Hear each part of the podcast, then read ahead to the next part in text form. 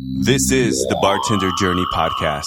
Hey, it's Bartender Journey Podcast number 148. My name is Brian Vincent Weber. Thanks for listening. This is the podcast that talks all about bartending and cocktails and spirits. Well, our guest on the show today is Doni Belau, and she wrote a book called Paris Cocktails. It's a beautiful book with uh, cocktail recipes, but it's also got, it's like a travel guide uh, to drinking in Paris. I love a good travel book. It's like being uh, transported without the uh, expensive airfare and time it takes to get there. Well, uh, we'll talk to Doni in a few minutes. And of course, her book, Paris Cocktails, is our book of the week. So get on over to bartenderjourney.net and uh, you'll see a link, you'll see an Amazon link to it on bartenderjourney.net. First, I want to mention our great sponsor, BevSpot. They produce software to manage your entire beverage system from inventory to ordering, PARs, controlling your beverage costs, figuring out your pour costs, and maximizing profit. This is BevSpot CEO and founder Rory Crawford. You know what we're really interested in as a technology company is visualizations. Mm. So you know, as running a beverage program is really, really hard. Yeah. It's really complicated. um, you know, underlying price ingredients are changing, and that's beautiful because we automatically update that in the system because you're Are you doing your integrating um, juice costs and things? yeah, you can build all those recipes in. So you can say, you know, I buy orange juice for mimosas at 16 bucks a case.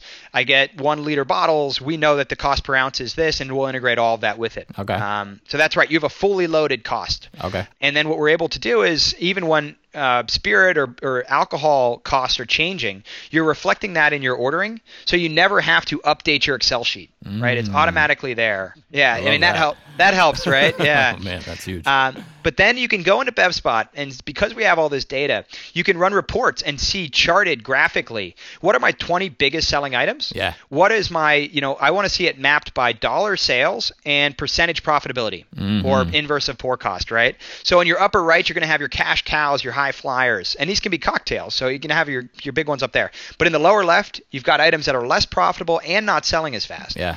So you can one click look at it and see, hey, I'm selling this cocktail for 12 bucks. My pour cost is 24%. My average pour cost for my cocktail program is 18%. Can I change the price to 14 bucks? Mm-hmm. If I can't, can I substitute an ingredient? You know, what very simple actions can I take on these three items to run a better beverage program? Right. And taking complex data and synthesizing it into a very simple visual format where a beverage manager from home on their iPad can log in and say, okay, if I take these three actions on these three products, I run a better bar. That's what it's all about here on Bartender Journey running a better bar, making better cocktails, and never stop learning. You can book a free online one on one demo of BevSpot. Get on over to bartenderjourney.net on the main page, the podcast page. On the right hand side, you'll see a banner that says BevSpot, and you can go there and book a demo. Who knows, you might get some great ideas just by doing that demo. Uh, if you get over to bartenderjourney.net on the podcast page, click on the BevSpot banner and book your demo. Do it now. You can do it on your phone. You don't have to wait till you get uh, get to a computer. So uh, get on over to bartenderjourney.net on the main podcast page, and you'll see the BevSpot banner on the right side. Click on that, and you're on your way to a free online demo. I find that even if you're not the boss, you know, or the manager, it's great to inform yourself about uh, new products and management techniques. Uh, I didn't really announce this on the show, on the show, but uh, if you've been following the show for a while, you know that I was working as a food and beverage director recently. Uh, well, I ended up leaving that gig. For one thing, working 70 hours a week just uh, doesn't appeal to me anymore. There's more to life. And uh, there was a lot of stress too. So uh, now I'm a humble bartender again at a private club, believe it or not. And I like it. I'm happy there and uh, a little less stress for me and a little more free time to do other things. So, anyway, the point I'm trying to make is that I think uh, by having some management knowledge uh, under your belt, it makes you a better employee. BevSpot even has a bunch of free resources. So uh, if you get on over to bartenderjourney.net, click on the BevSpot banner, and then uh, click resources, you'll see some free stuff you can download. Running a more profitable bar, guide to bar management.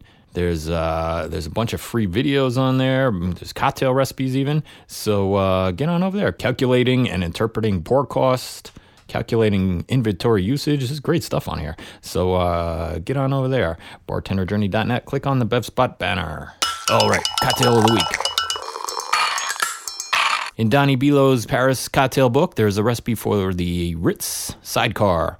Yeah, I love a sidecar. It's great, great cocktail. Uh, just recently at the club, uh, the GM asked me to come up with a signature cocktail for an event, and uh, I presented it to her with a garnish and a name that related to the event. And she asked what's in it, and I said, "Well, it's a sidecar." Dummy me. I, I she didn't know what a sidecar was. I should have just said it's cognac, Marnier, and uh, fresh lemon juice, right? Or well, uh, maybe not. I don't know. Maybe I, I should uh, shouldn't steal that recipe from make make believe I made it up myself because I didn't. but anyway, point is, it's a great drink. So anyway, back to our cocktail of the week here. Uh, a sidecar is normally made with a sugar rim, and uh, the Ritz sidecar does not have that uh, in this book. Uh, there's, there's, a gorgeous picture of the drink in the book, and uh, it seems to me though, although it's not in the recipe, the cocktail in the picture may have had an egg white added to it because uh, there's a nice foam head on top. So, uh, so here we go. This is what we'll we'll call our cocktail of the week. Let's call it the modified sidecar.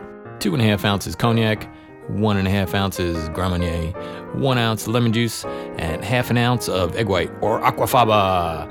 You hear me talk about aquafaba a lot, right? Or at least uh, last week I talked about it. That's a great substitute for egg white. You can just use the brine or the or the uh, the liquid inside a can of chickpeas in place of an egg white, and uh, use you can use one to one substitution. So uh, we're going to use half an ounce of egg white or half an ounce of aquafaba. By the way, it's traditionally made with uh, Cointreau or uh, triple sec, not Grand Marnier, but uh, I often find myself uh, reaching for the Grand Marnier bottle when uh, Cointreau or triple sec are called for.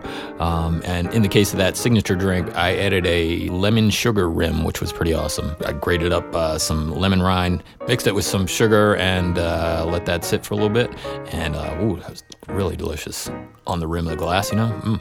We're gonna shake that up with ice, shake it hard because we want that nice foam on top, and, we'll strain it into our chilled cocktail glass, a cocktail coupe or martini glass, and that's a great drink. People uh, people really like them, but it's a it's a little uh, a little unusual. People people are it's not something people drink every day, but it's a great drink. Uh, it's a it's a sour basically, isn't it? Right? Something uh, you got spirit, something sweet, and some uh, fresh lemon juice. We added an egg white. It's a sour. but it's a great drink. I always find that's a good way to uh, to keep your recipes straight. You know, think of this is basically a sour, except for, but you know, so this is basically a whiskey sour uh, with cognac instead of whiskey, and it's served up instead on the rocks. Right? Easy way to remember it. So sidecar in hand, cheers. Well, we do our toast always at the very end of the podcast. At the very end, we do a toast. But uh, oh, I have to cheers to you guys. Uh, if you remember uh, a few weeks ago, or maybe a month ago or so, I was talking about uh, the cider shake cocktail competition, and I was encouraging you guys to uh, enter that contest. I entered myself, and I won. So thank you so much for the, those of you who voted for me. I really appreciate it. That was voting on YouTube, and I've got a bunch of votes at the very last minute. It was pretty awesome, and that was New Year's Eve. The, the contest ended on at midnight Pacific time. Uh, and uh, so when I got off got off work that night uh, after bartending, I was watching the votes, and uh, lo and behold, uh, I won at the at the last minute. So that was really cool. So uh, thank you for voting for me, and um, cheers. It's unofficial bartender week here in New York City, and I can't wait to, to attend the events and tell you all about it. So hopefully, I'll have some cool stuff to report and maybe some audio recordings for you uh, next time or the time after on Bartender Journey here. So uh, this will be fun. It's run by the New York chapter of the USBG. Hey, I joined up. Did I tell you? Uh, I joined the USBG, and I encourage you to do the same. It's a great organization, and um, hey, why not? It's going to expand your knowledge. It's going to expand your uh, network, and uh, you're going to learn, meet so many cool people, get invited to a lot of cool events. Um, so uh, that's something to consider. The United States Bartenders Guild. All right, let's talk to Doni Belau, author of Paris Cocktails. Well, let's start at the beginning. You, you started as a blogger, right? Yeah, actually, um, my idea was not just to have a blog, uh, but to have an online guide for Paris. And uh, so I started in 2009, um, and it's Girls Guide to Paris, mm-hmm. and it's been going on, you know, so that's uh, what six years, and it's so it's it's instead of just um, a blog where you're kind of scrolling, it's difficult to, you know, find all the recommendations for, you know, my top ten restaurants for, for let's say. Right. Um, I, I I have a bunch of different blogs within the site and sort of a static guide, if you will, online guide that constantly gets updated. So you don't have to go buy, you know, um, any of your paper guides anymore. You can just use it on your iPad, on your iPhone, um, you know, on your computer, your laptop, whatever. Um, and and sort of everything is right there. We have like five thousand pages on Paris, so Amazing, amazing. Yeah. It's a beautiful website, really Thank is. you. Yeah, Thank it's you. great. So then that led you to write this book, Paris Cocktails. Yeah, I mean, I should divulge to your readers, uh, your readers, your listeners, especially those who are, are bartenders and, and, and folks in the business. I am not a cocktail expert. They reached out to me, this um, book publisher, Cider Mill, and they said, "Would you like to write this book, Paris Cocktails?" And I, this was back last year in last November.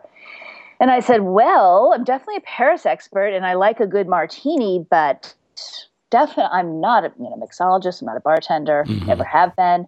But, you know, if you want to pay me to write uh, a drink in Paris, I, I'm not going to say no. Yeah. So, and nor would you, I'm sure.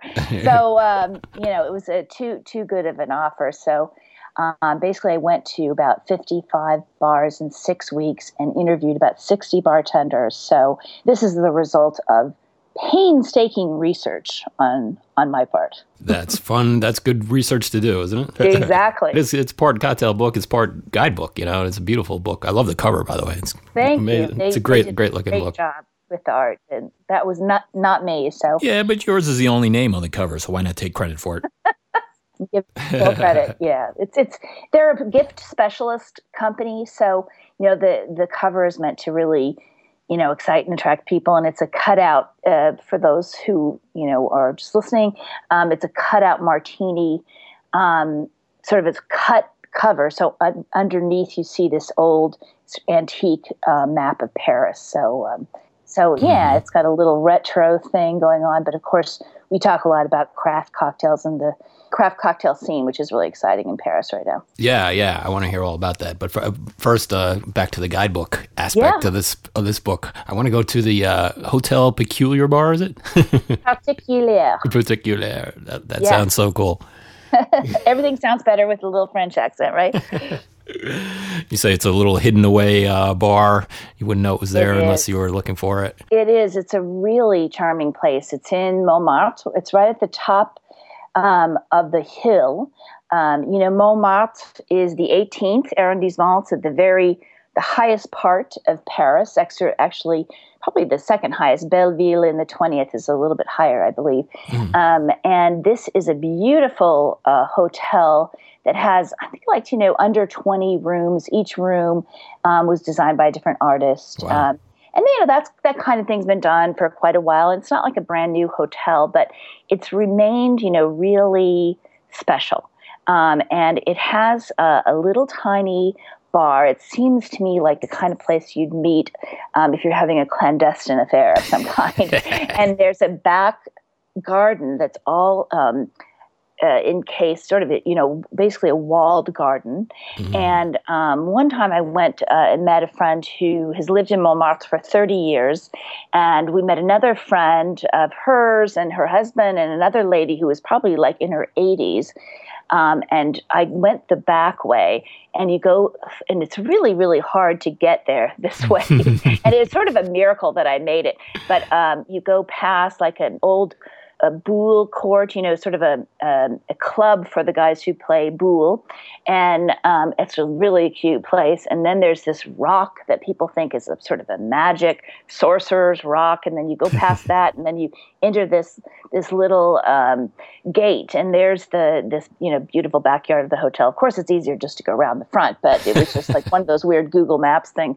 Um, but it is sort of um, a special hidden little place, the Hotel Particulier, and especially in you know nice weather to sit outside is is lovely. And kind of interesting thing about that story was that there was a lady that joined us for drinks that um, that I didn't know, but I met that night. And like I said, she was in her 80s, and she invited us to go back to her apartment, which was just across the street. She had lived there since she was born. her parents had moved there in the 1920s. It was an atelier, so that, you know, that sort of two story with it had views of the entire city of Paris mm. on both sides, and it was packed full with her entire life as a she was a, a designer of fabrics and so forth, and it was this crazy, you know, ch- kind of a little bit of a hoarder situation going there. But, you know, it was like magic. And it, she'd been there for a full 80 years, and her parents, like probably another 10 years before that, and never thought to buy it. It was just, she's been renting it for that long. Oh. right? Can you imagine? Yeah. Parents should have bought it. it. a great old old Paris kind of picture I that I Hmm. experienced. So. Wow. So the French were kind of late to the cocktail scene, huh?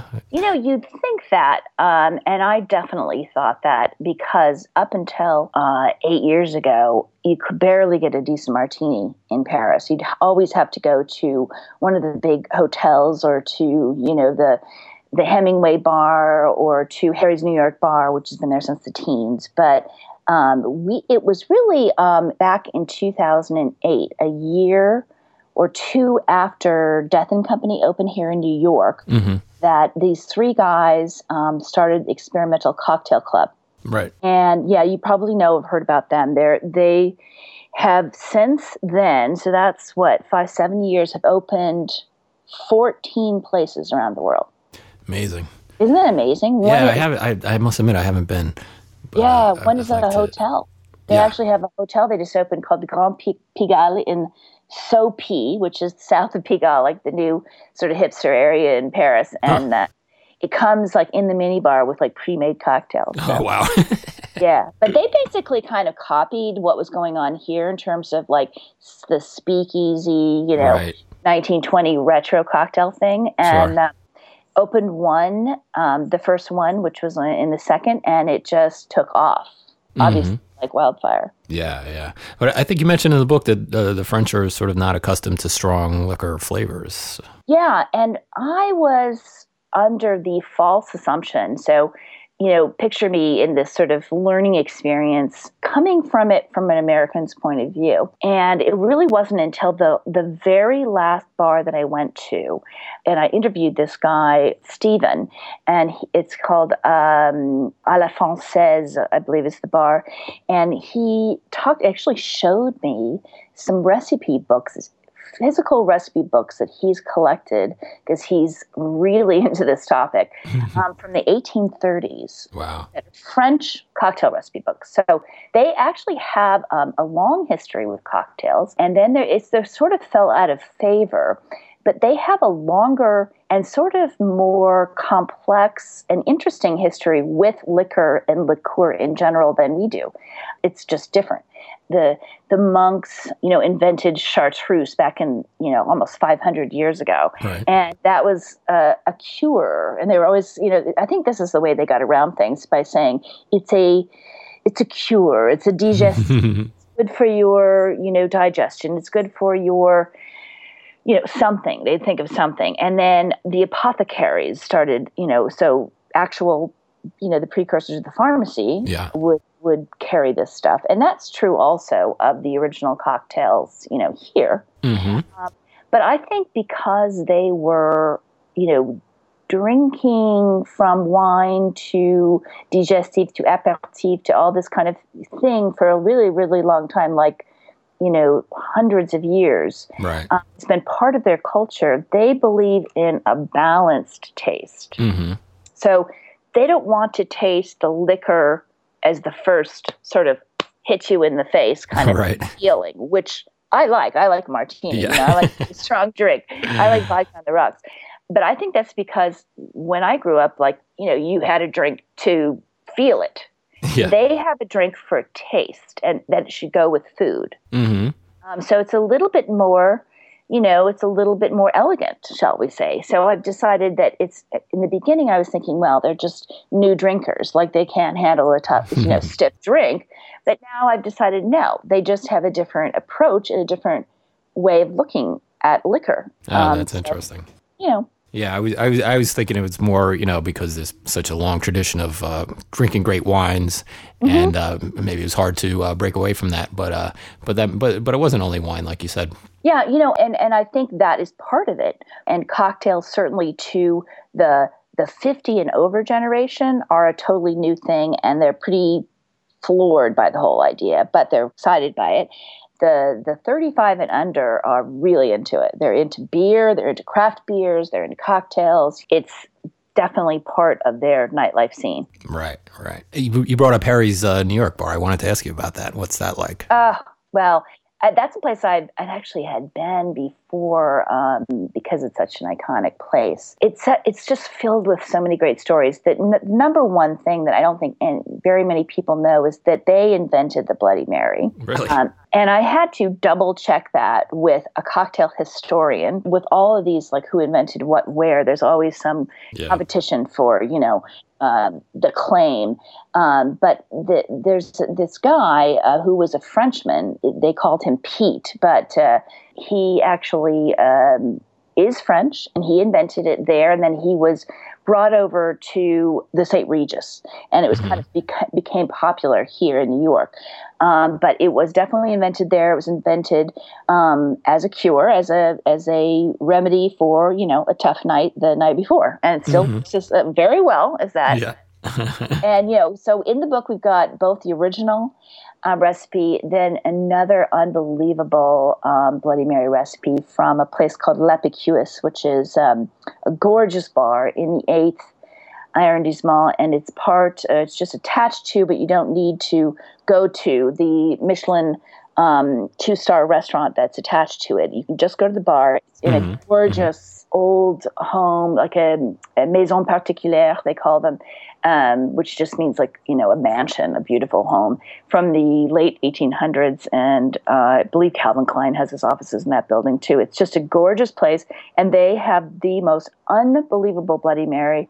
They muddle it uh, using fresh grape tomatoes. Mm-hmm. There's no citrus in it at all. It's got cranberry juice, barbecue bitters. It's uh, obviously vodka, and shaken up uh, so that it's frothy. I think maybe he adds some egg whites. I don't recall that part. And then he takes half of the rim and he salts it with Cajun salt, and it is just out of this world. Totally different mm, because it's got super yeah. fresh taste. Um, yeah, yeah. But getting back to Harry's, Harry's is just it's like a must visit. It's it's just an amazing place. It's got two floors. They open at noon.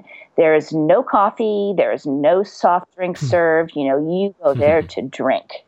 But every you know cocktail is super elegant. It's the antithesis of a craft cocktail bar in that you know they would never call themselves mixologists. They're bartenders. They wear little white you know jackets, and you know it's very retro in the real sense of the word. Mm-hmm.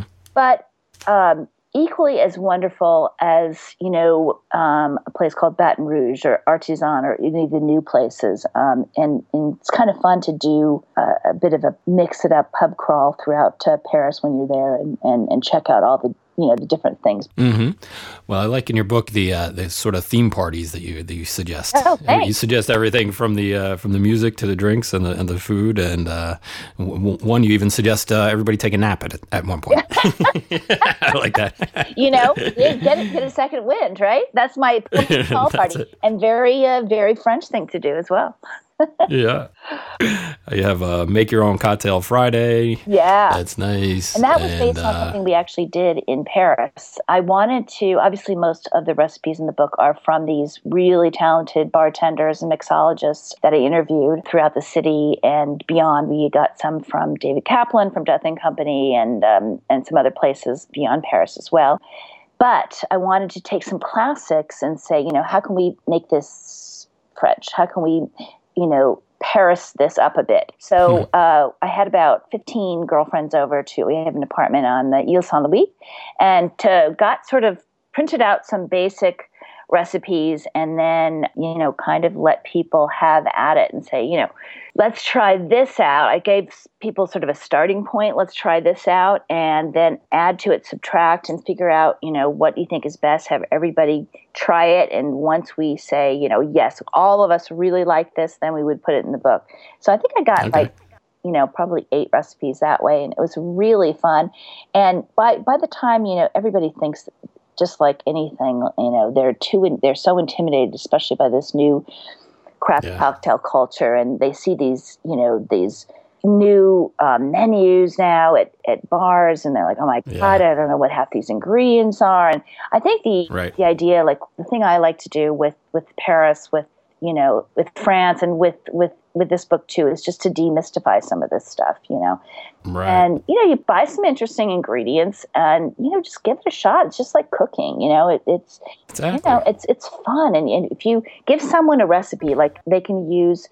Uh, you have a party and use 10 recipes from the book, let's say, and everybody makes that try it and then see who likes what the best and then from there invent your own thing. Yeah. I know it's so strange. People are just scared to try new things you know and you know i drink seven and sevens and that's all i drink you know, know. but Yeah. but that's a that's a good way to approach it you know? And, and then you can think like well well uh, if that's what you like maybe um, you know what what is what is seven up anyway? You know it's sweetened lime and lemon soda, right? So what if we take, you know, simple syrup and fresh lemon juice and lime juice and add soda water and use a better uh, quality whiskey and see what that tastes like, exactly. Deconstruct it a bit. I think the reason why people are afraid particularly with alcohol and venturing and it's funny because i've had now about 10 book events and people will come pay for the event know they're getting three a cocktail tasting and the book and this mixology class and everything and then they'll tell me they don't like cocktails? Yeah. that's really funny. I'm like, well, uh, so, but I, I'm finding it's like people will say, I don't like gin, or I don't like Yeah. tequila, or I don't like something. And it's because they had a bad experience, you know, when they were younger. And this is also why, like, I always drink seven and sevens, or I always drink, blah, you know, Jack and Cokes, or whatever the thing is. They found like this is the safe thing. They kind of know how to deal with that if I have two and something to eat and blah blah blah. You know, they have a program down because nobody wants to be a blithering idiot or wake up in the morning feeling terrible. So I understand that part of it. But I also found like in tasting all of these myriad of different things, which I was worried about in terms of, you know, you mixing all kinds of different things in one night. And I'd go to two or three bars a night and I'd taste, you know, at least three drinks at each bar but I would just do two sips. So at the end of the night, I really basically had um, a cocktail and a half. So if, you, if you don't drink too much, you can taste a whole bunch of different things. It's not a big deal, actually. Um, number two, that somebody told me, and one of the bartenders, it's like if you were to have one hamburger in your life, hamburger, and it was from McDonald's, and you tell people, "Well, I don't really like hamburgers because I had Yeah. like three hamburgers one night and I got really sick." That's Mhm. the tequila story or the gin story. You know, it's like you need to go back and try some really good gin and not have Exactly. 12, have, you know, one or maybe two over the course of a couple hours. And you'll find that, you know, if you're at a really good place or you're making up one of the drinks in the book or, you know, one of the other many great books out there, you're going to like gin. Yeah, and I, I tell people, uh, you know, they say, "Oh, I don't like gin." You know, I, I'm like, "Well, you, you drink vodka, right? It's it's sort of like flavored, not flavored, but it's aromatized vodka, kind of." Yeah, exactly. It's a grain alcohol with herbs yeah, of some kind. I had that same conversation about vermouth with someone. You know, oh, I don't like vermouth. Well, you tasted some vermouth that was sitting out for six months that wasn't very good to begin with. You know, you don't like vermouth. You haven't had vermouth. Yeah, exactly, exactly. It, we- vermouth is probably a big thing. Uh, I know. I know it's a kind of a European thing to to drink uh, vermouth in the afternoon, maybe with a little soda and a, and a lemon, which I love. Yeah, you know what? I never had until a couple summers ago sweet vermouth with a little soda and a little orange. I think someone gave me hmm the house. Um, I think I was telling you down south, and boy, in the afternoon, like the laying out by the pool or by the river or by a you know anywhere on a picnic. Oh my God, it's just so refreshing. I know. I know. I love that too. Well, let's wrap up with your French cotillion rules. no, cocktailing rules. yes, cocktailian can can become some sort of a verb after you've had a number of drinks. I think and we could figure out what, what it may, means, but it sounds interesting for well, sure. the well, the I, th- I think it was the author and bartender Gary Regan Gaz. I don't know if you know him. He uh, Uh-uh. He's look him up, uh, Gary Regan. He's a great author, great great guy, and uh, Uh-huh. I think he you know he didn't he didn't like the phrase mixologist and he didn't, and bartender sometimes doesn't you know always Yeah. cover what we do exactly, but he came up with that word cocktailian, I the, the love it. cocktailian bartender. Yeah, I love it. I love that. I'm pretty sure he's the one who invented that. You've taught me something that I really um, I'm going to use, and I will definitely attribute to him. All right. Well, we'll wrap up with just a couple of your your rules that we were talking about there. Do clink glasses with everyone in the group, wishing each other slante. Santé, absolutely. yeah. Santé is a short for uh, à votre santé, to your health. Do make eye contact with the person whose glass you're clinking, or you'll risk seven years of bad sex. Oh, bad news there. Have you ever been told that one? N- well, not in so many words, no. So, you know, you always hear that you have to look into people's eyes. And then when I was told that was the reason, I was like, oh my God, I got to really take this seriously now. right. and they always look into each other's eyes when they clink glasses. It's a big thing there. And so now it's like, you know, this is something I'm trying to really spread because we, we all need to help each other out on this one. exactly. well, now everyone knows. So now you know. So this, you know, don't ever forget that one. that's right. Well, this was so much fun. Thank you so much for being on the show. I really Thank appreciate you it. for having me, Brian. Uh, and if there's anything I, I can do to uh, help you out in the future, be related to cocktails or anything along those lines, please let me know. Just come to Paris and let's have a drink together. I've never all. been. I've never been to Paris. Oh my heavens! Well, this has got to change. I know, I know. It's so funny. I feel I always feel like I'm pretty well traveled, but doing this show, I talk to people from all over the world. Like I've never been there. You know, there's so many places I've never been. Yeah. Well, it's a good time to go. It's on sale. It's 25% off because, you know, the devaluation of the euro. So Right. it's the best time to go to Europe anywhere. All right. I better start making plans. Well, Doni, thank you so much for being on the show. I really appreciate it. Thank you so much. Cheers. That was fun. Remember, the book is called Paris Cocktails, and if you go to bartenderjourney.net, you'll see a link for it, along with the show notes uh, for this show, number 148. And uh, click through to Amazon and do your shopping there. On bartenderjourney.net, also look for the BevSpot banner. You can click on the BevSpot banner and go to their resource page and download a bunch of free stuff, uh, some free resources, and also request a demo. They have software to help you manage your beverage program. Hey, I hope you're subscribed to the Bartender Journey podcast. This way, as soon as new episodes become available, it'll download right to your device uh, while you sleep. Or as, or as soon as it comes out, anyway. Bartenders never sleep, right? So, uh, yeah, do that. Subscribe if you're not quite sure how to do it. Uh, well, the easiest way, if you have an iPhone, go to your podcast app and search for Bartender Journey hit subscribe and you'll be able to download uh, the newest well it'll download the newest stuff for you automatically but you can also browse the back catalog and uh, see what might interest you there. If you haven't listened to them from the beginning there's uh, well 147 shows before this one. We're going to do our toast in just a minute but i want to remind you my name is brian vincent weber.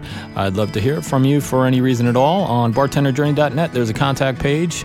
That's an easy way to do it or uh, you can just straight out email me at brian at bartenderjourney.net I'm looking forward to speaking to you next time on Bartender Journey. All right, here's our toast. Here's to our bills and that someday we meet them. Cheers. We'll talk to you next time on the Bartender Journey podcast. Prohibition is dead, and America's liberty loving millions rejoice.